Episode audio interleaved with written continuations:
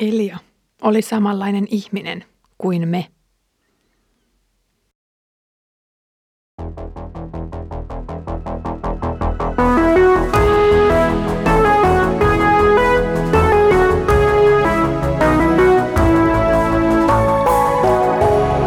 Kirjoitusten pauloissa. Lämmin tervehdys Kirjoitusten pauloissa podcastista. Olen Iida Halme kansanlähetysopistolta ja luen kanssasi Sakarian kirjaa.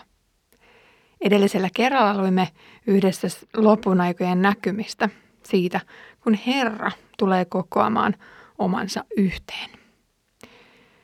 Ennen näitä aikoja Sakari kuitenkin kertoo, että on hyvää ja hedelmällistä aikaa rukoilla tätä yhtä ainutta elävää Jumalaa. Luen Sakarian kirjan luvusta 10, jakeet 1 ja 2. Pyytäkää Herralta sateita pitkälle kevääseen saakka. Herra nostattaa tuulispäät ja pilvet, hän lähettää sadekuuret. Hän antaa viljan viheriöidä jokaisen pellolla. Mutta kotijumalat puhuvat valheita.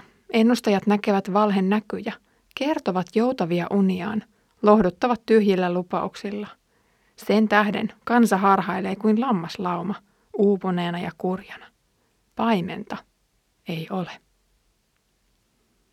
Tämän päivän teemana on vahvasti taistelu epäjumalan ja tosijumalan välillä. Halki raamatun vanhassa testamentissa ja uudessa testamentissa kohdataan erilaisia epäjumalia, jotka pyrkivät saamaan ihmisen valtaansa. Lohdullista on se, että Jumala tulee kyllä pitämään puolensa ja voittamaan lopussa tämän taistelun. Mutta fakta on myöskin se, että tätä taistelua käydään jatkuvasti jokaisen ihmisen sydämessä.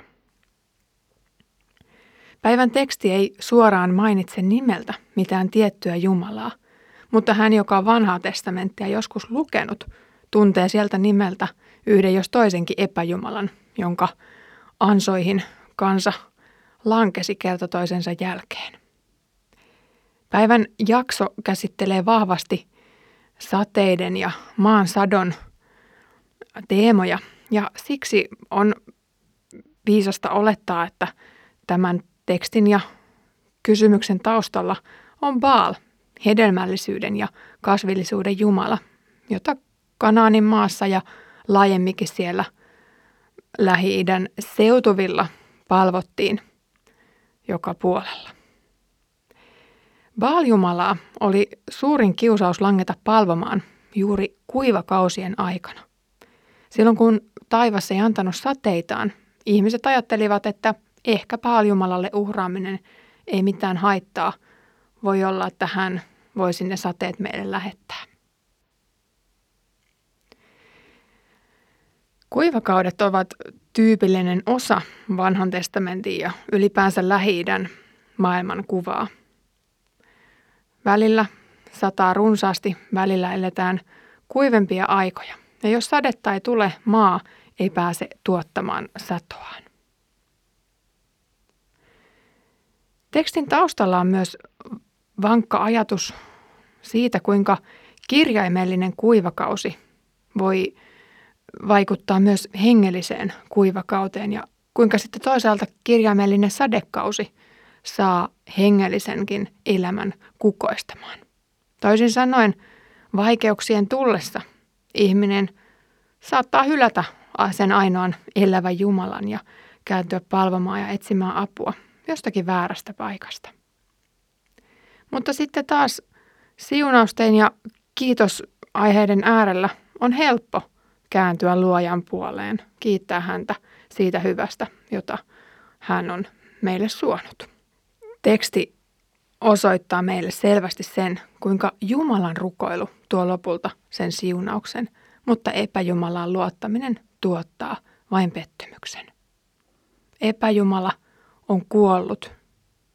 Se ei ole mikään todellinen persoona, joka kuulisi ja joka auttaisi – mutta Herra on elävä Jumala ja hän kuulee ja hän voi auttaa. Tekstissä puhutaan jumalpatsaista ja itse asiassa hebrean kielessä se Sana epäjumala on sama kuin jumalpatsas. Jumalpatsaat on tuttuja paitsi erilaisista temppeleistä, niin myös kodeista. Vanhassa testamentissa kohtaamme aina siellä täällä tämmöisiä kotijumalia, joita kannetaan mukana ja muuttokuormaankin pakataan. Esimerkiksi kantaisien kertomuksissa ne jotenkin mainitaan vähän kuin neutraalina osana kulttuuria. No Mooseksen laki kieltää yksioikoisesti tekemästä Jumalan kuvia. Jo kymmenessä käskyssä se lausutaan aivan selvästi. Ja näin otetaan kantaa siihen perinteeseen, jota Kanaanin maassa oli vuosi, sadat vuosituhannet harjoitettu. Jumalpatsaiden tekeminen ei kuulu elävän Jumalan palvelemiseen, vaan ne ovat taikauskoa, ne eivät voi mitään antaa. Mutta kuten nyt vaikka siellä patriarkkojen kertomuksissa, ne ovat neutraalisti ikään kuin vain mainittu osana kulttuuria. Meidän on syytä hiukan tutkia, että mitä nämä jumalpatsaat oikeastaan olivat. No ajatellaan mitä tahansa seemiläistä kotitaloutta, jossa hellan ja kattilan ja ruokakipon ja makuusian lisäksi oli jumalpatsas olennaisena osana joka kodin sisustusta. Jumalpatsas oli ehkä siellä jossakin huoneen nurkassa ja se toimi jonkinlaisena inteiden antajana. Jumalpatsaan puoleen käännyttiin, kun tarvittiin neuvoa. Ja siksipä teksti puhuu meille nyt enteiden näkijöistä tai ennustajista. Ja nämä, jotka nyt sitten mukamas osaavat jumalpatsaiden ääntä kuulla, ovatkin itse asiassa valehtelijoita ja vääriä profeettoja. Sana ei suoraan kerro meille nyt tässä yhteydessä, ovatko he keksineet itse nämä näkynsä vai onko sielun vihollinen kenties puhunut heidän kauttaan ihmisille. Mutta muissa raamatun kohdissa hyvin selkeästi saadaan lukea siitä, kuinka epä- tai nämä väärät profeetat puhuvat nimenomaan sielun vihollisen asian ajajina. Joka tapauksessa heidän sanansa ei missään tapauksessa tule totuuden isältä Herralta. Ja nyt kun kansa on tottunut kysymään neuvoa tällaisilta, joudutaan ongelmiin. Mooseksen lain mukaan nämä ovat paitsi kiellettyjä, myöskin iljetys Herralle. Näissä väärissä profeetoissa, enteiden näköissä, ennustajissa on myös se haittapuoli, että oikeat profeetat olisivat myös Messian esikuvia ja sitten taas väärät profeetat edustavat jotakin täysin päinvastaista. Siksi profeettojen sanomaa on pitänyt koetella halki historian ja sitä pitää koetella edelleen. Jumalan ilmoitus raamattu on se, jonka nojalla nämä pitää tutkia ja koetella. Messiaan ensimmäisen tulemisen jälkeen nähtiin sekä oikeita että vääriä profeettoja. Ja siksi meidänkin tulee tänä päivänä olla herkällä korvalla, kun kuulemme kutkuttavan kiehtovaa opetusta. Harhaoppi voi sitä kuultaessa tuntua upealta, lumoavalta, vangitsevalta. Mutta harhaopin tuoma lohtu la- raukeaa lopulta tyhjiin.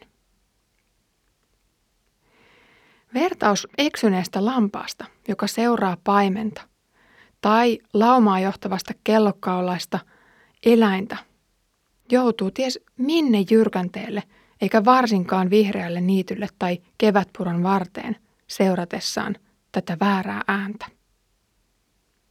Niinpä tämän päivän jakso vie meidät fyysisen sodankäynnin maisemista vielä syvällisemmälle hengelliselle tasolle.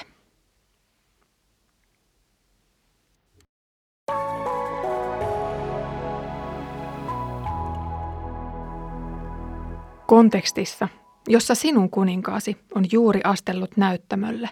Paimen viittaa kuninkaaseen, joka tarkoittaa vanhan testamentin kielessä paitsi maallista hallitsijaa, myös taivaan kuningasta, Herraa. Mutta tämä kuningas viittaa myös messiaaniseen kuninkaaseen, Jeesukseen. Teksti asettaakin tänään kysymään, kuka minun kuninkaani on tänään? keneltä odotan apua, keneltä etsin neuvoa. Rukouskanavat ovat auki ja hän mielellään antaa sinulle siunauksen sateet. Joten käänny tänään elävän Jumalan puoleen siinä, mitä tänään vastaasi tuleekaan. Kiitos kun olit kuulolla tänään Kirjoitusten pauloissa podcastin jaksossa. Opimme, että hengelliset kevätsateet tulevat ainoastaan elävältä Jumalalta, jonka tulisi olla kansansa kuningas ja paimen. Häntä rukoillaan ja häneltä odotetaan kaikkea hyvää. Väärät paimenet sen sijaan saavat nuhtelun ja tuomion. Siitä kuulemmekin sitten ensi kerralla hiukan lisää, mutta ennen sitä Herramme Jeesuksen Kristuksen armo, Isän Jumalan rakkaus ja Pyhän Hengen osallisuus olkoon meidän kaikkien kanssa.